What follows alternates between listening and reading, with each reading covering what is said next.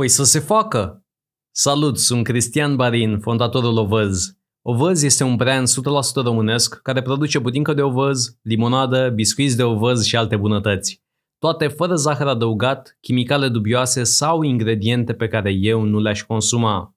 La ovăz, din 100 de mesaje, cam 90 sunt pozitive, 5 conțin critică constructivă și încă 5 sunt mesaje negative. Acum, critica constructivă este ok. Spre exemplu, ni s-a reproșat faptul că etichetele noastre se încrețesc de la condens și că nu mai arată bine. Le scos din frigider, sticla transpiră să zic așa și eticheta se cam strică. Bun, corect. Deși e mai scump, hai să investim în aspectul produselor noastre. Înțeleg și sunt deschis. Sau mi s-a zis că designul etichetei nu este cel mai atrăgător. Bun, corect, hai să vedem ce putem să facem. Sunt deschis la sugestii și chiar vreau să îmbunătățesc lucrurile. Nu pot să fac asta fără feedback, fără părerea clienților. Iar când 100 de oameni îmi zic că sunt beat, atunci ar fi bine să ascult de ei și să mă comport ca atare. Dar, vezi, mai e acel 5% din public care este absolut sălbatic. Și vreau să-ți povestesc despre asta, nu ca să mă plâng, ci ca să înțelegi mai bine la ce se referă antreprenorii când vorbesc despre stres ca să știi contextul în care noi, întreaga echipă o văz, lucrăm. Și înainte să-mi zici să ignor aceste mesaje, trebuie să ții cont de faptul că anumite persoane care vor să provoace rău sunt infinit mai zgomotoși față de orice alt om obișnuit. Vorbim de multe mesaje, adesea zeci de mesaje, circ, înjurături, scandal și nu ai cum să ignore asta. Hai să-ți dau câteva exemple unele un pic mai ok, nu foarte grave, fiindcă cele grave pur și simplu implică multe înjurături, multe chestii pe care eu nu sunt confortabil să le zic, așa că am să-ți dau câteva exemple un pic mai ok. Totuși, ține cont, te rog, că nu poți să ți le arăt pe cele mai grave, fiindcă nu ar fi rezonabil. Bun, hai să ne în exemple. Aha, nu folosiți chimicale dubioase, ci pe alea din comerț, adică autorizate, când veți avea labelul agricultură ecologică certificată, veți putea emite pretenții. Ok? Altfel zis, noi degeaba nu folosim chimicale dubioase dacă nu avem acest certificat. Ok, bun, poate îți sună rezonabil. Întrebarea mea e următoarea. Câte firme din România au acest certificat de agricultură ecologică despre care vorbește această persoană? Și, ca să fim mai aproape de punct, câte firme de genul meu, de genul Ovăz, au acest certificat. Adică firme din industria alimentară care folosesc câteva zeci de ingrediente ca să facă diverse produse pentru micul dejun, prânz sau gustări. Îți răspund eu din cunoștințele mele. Nici una. Nu cunosc nici măcar o singură firmă din zona noastră. A, agricultori care cultivă grâu sau eu știu ce? Da, probabil că sunt. Dar firme de tipul Horeca Niciuna. Eu personal nu cunosc niciuna. Altcineva ne zice, degeaba nu folosiți plastic, că și sticla poluează. Ok, dacă cumva nu știm, eu de la începutul firmei Ovăz am stabilit câteva principii simple. Fără zahăr adăugat, coloranți, conservanți, creme cu gust de, fără plastic de unică folosință de tip PET. Acum, da, sunt sigur că și sticla are impactul ei, păcatele ei. Dar zi te rog, în ce aș putea să livrez ovăzul? În mână?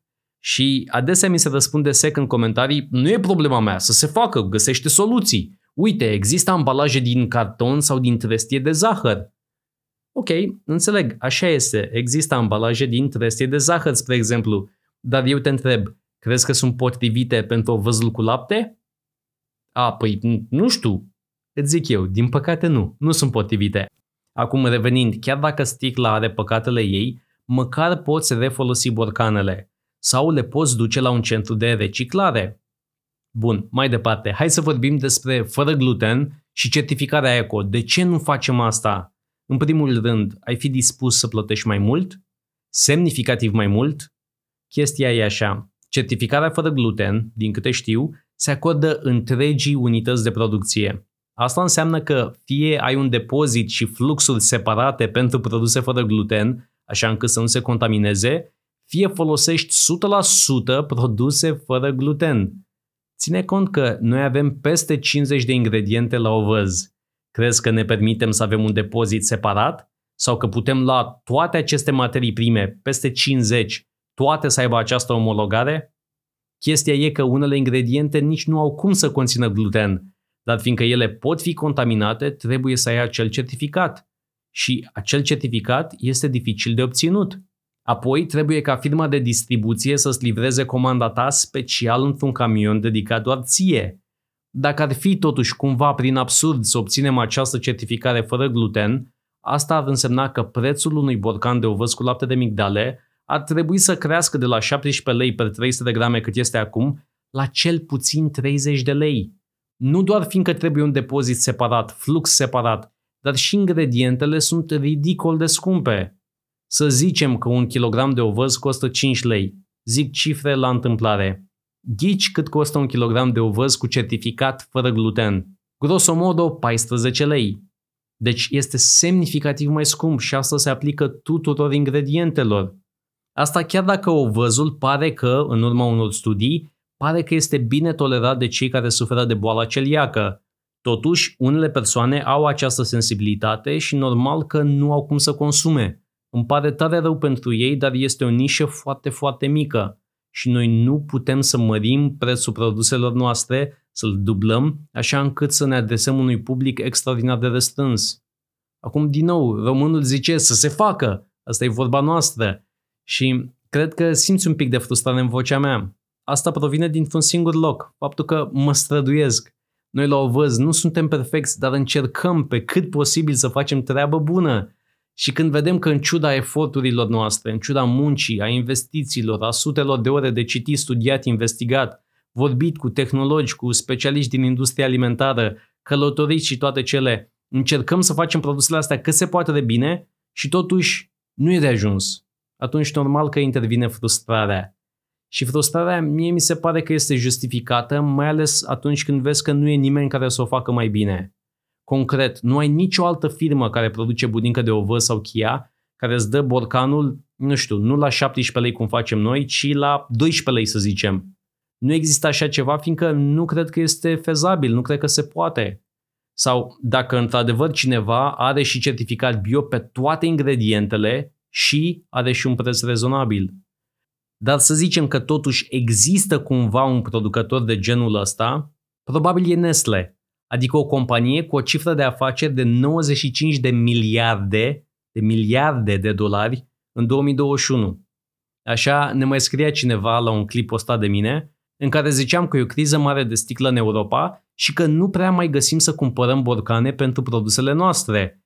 Și această persoană ne scrie foarte isteț în comentariu, zice, dar Danone cum de se descurcă? Danone, o firmă fondată în 1919, cu o capitalizare de 33 de miliarde de euro se descurcă, dar noi la Ovăz, o firmă cu vechime de 3 ani în momentul ăsta, ciudat, noi nu ne descurcăm. Înseamnă că eu sunt un antreprenor slab, nu? Of, foarte, foarte dificil. Mai departe, vreau mult să-ți vorbesc despre ciocolata fără lapte și fără zahăr. Doamne ferește cât am căutat chestia asta. Pe scurt, noi am refuzat să folosim cremă cu gust de cacao, care e complet altceva, nu este ciocolată, crema cu gust de cacao, te costă în jur de 10 lei kilogramul. Noi am ales să folosim ciocolată veritabilă, ăsta este termenul, ciocolată belgiană de la firma Calebeu. Nu știu dacă se pronunță așa, Calebeut, dar eu așa îi zic, Calebeu. Bun, firma asta, Calebeu, e foarte cunoscută și respectată. Chiar ne-am văzut cu un reprezentant de-a lor și ne-a zis – fie mergi fără zahăr, fie mergi pe fără lapte, dar nu poți să le ai pe ambele. Ok, bun. Noi nu vrem ciocolată cu lapte, deoarece vrem să avem produse vegane, iar laptele nu este vegan. Acum, ca idee, ziceam de cremă cu gust de cacao, în jur de 10 lei kilogramul. Ca idee, un kilogram de ciocolată veritabilă e între 40 și 50 de lei kilogramul dacă iei cantități foarte mari. Dar, așa cum ziceam, de la început, eu am stabilit niște principii. Nu am de gând să te păcălesc cu Hellas, cremă cu gust de cacao și alte bazaconii pe care eu personal nu le-aș consuma. Și totuși, ciocolata asta belgiană are zahăr adăugat. Și uite așa, se grăbesc unii să arate cu degetul. Uite, te-am prins, Cristian! Uite, de ce minți? Între timp, ne-am dat peste cap, am cheltuit o tonă de resurse și până la urmă am găsit o ciocolată și fără zahăr și fără lapte, dar ghiși ce? Are un gust super aiurea a trebuit să reinventăm toate rețetele care conțin ciocolată, așa încât să le facem rezonabile la gust. Problema în concret nu vine de la zahăr sau de la lapte, ci de la gustul foarte, foarte amar. Ciocolata asta îți lasă un gust foarte neplăcut în gură și noi trebuie să-l contracarăm cumva cu tot felul de ingrediente de tip curmale, stafide, banane și așa mai departe. Dar asta crește cantitatea de zaharuri și atunci pe total nu este foarte ok.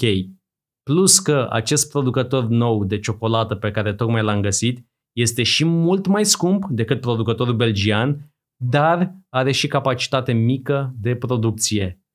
Foarte greu. Mai departe totuși. Cineva ne-a lăsat un comentariu urât cum că de ce nu ne cultivăm singuri ovăzul. Ok, da, nu știu de ce nu facem asta. Cineva mai cu picioarele pe pământ era supărat că noi cumpărăm ovăzul din Germania, nu din România. Acum noi, pe cât posibil, încercăm să cumpărăm de la producători de aici din România. Spre exemplu, untul de arahide sau mierea pe care o folosim. Dar, pur și simplu, în cazul ovăzului, avem prețuri mult mai bune, dar și calitate mult mai bună dacă luăm fulgi de ovăz din Germania. Mai departe, un comentariu foarte des întâlnit. Este prea scump. Ok, 17 lei pentru un borcan de ovăz cu lapte de migdale în ambalaj de sticlă, livrat la rece, oriunde în toată țara, în mai puțin de 24 de ore, este scump. Ok, raportat la ce? Comparat cu ce? Zim te rog ce poți găsi acum pe Taz, Glovo sau tot felul de alte site-uri similare la un preț semnificativ mai mic față de cei 17 lei ai noștri. Nici măcar nu intru în discuții de genul calorii, calitatea ingredientelor sau cum te simți după ce mănânci. Eu personal folosesc des aceste aplicații și crede-mă că nu găsesc nimic, nimic rezonabil sub 25 de lei. Mă gândesc că unele persoane poate nu înțeleg că borcanul are 300 de grame și că ovăzul este foarte sățios, este o masă întreagă, ține de foame câteva ore. Poate unii cred că este un desert. Dar ghiși ce? Un ecler micuț e 19 lei. Un tiramisu e 24 de lei. O prăjitură bunicică este 25 de lei. Și acum unii hateri zic, păi da, dar pe un salar de 2000 de lei, cum să-ți permiți așa ceva? E mult. Eu nu știu cum să-ți răspund la chestia asta. Eu zic că mă plimb prin București și astea sunt prețurile. Mă uit în aplicații și astea sunt prețurile comparăm mere cu mere. Ideea e că, în general, prețurile sunt cum sunt, nu neapărat fiindcă patronii sunt lacomi. Sunt costuri mari, e multă muncă, multă migăleală și atunci normal că acel ecler făcut cu atenție de cineva cu multă experiență costă cât costă. Și aceeași chestie se aplică și la noi. În final, vreau să-ți mai zic un singur comentariu. Îl fac mai ieftin acasă. Sigur că da, normal că este mai ieftin să gătești acasă. Este evident că dacă ți iei un piept de pui din hipermarket și ți-l gătești acasă, este mult mai ieftin față de pieptul de pui la grătar la un restaurant. Logic! Asta se aplică pentru absolut orice. Eu la o văz trebuie să plătesc chirie, contabilitate, marketing, angajați, taxe, utilități, investiții, leasing-uri, materie primă și multe, multe altele. În mod evident că ție acasă ți iese mai ieftin. Asta este doar o frântură din mesajele pe care noi le primim în materie de mesaje negative. Deși este un procent mic, este un grup virulent, agresiv, foarte vocal, care nu are soluții sau sugestii, ci țipă, păi să se facă, găsește soluții, nu e problema mea. În condițiile în care te străduiești să construiești ceva pe niște principii sănătoase, îți ia aerul din pânze când citești mesajele astea. Unele mesaje sunt într-adevăr de la persoane care se plictisesc și care nu vor neapărat să te insulte, dar uh, sunt și troli care pur și simplu vor să dea cu bățul în gard, vor să te ațâțe, să te enerveze. Tocmai de aceea am zis să-ți prezint puțin contextul, nu ca să-mi plângi de milă, ci să înțelegi mai bine situația și data viitoare când ai șansa să lași un comentariu pozitiv, te rog să o faci, fiindcă el contează, cântărește foarte mult, mai ales pentru echipa mea. Eu sunt în online de multă vreme și nu sunt foarte afectat chiar de hate-ul ăsta foarte, foarte agresiv. Înțeleg situația, dar echipa mea nu este obișnuită cu așa ceva și este mare păcat fiindcă, din nou, chiar ne străduim să facem treabă bună. Și în momentul în care avem un comentariu negativ, dar sunt alte 10 pozitive, practic acel mesaj negativ este copleșit de întreaga pozitivitate. Și tocmai de aceea, din nou, te rog, când ai ocazia, să scrii un mesaj pozitiv. Mulțumesc și dacă vrei să ne susții, îți aștept comanda pe ovăz.ro.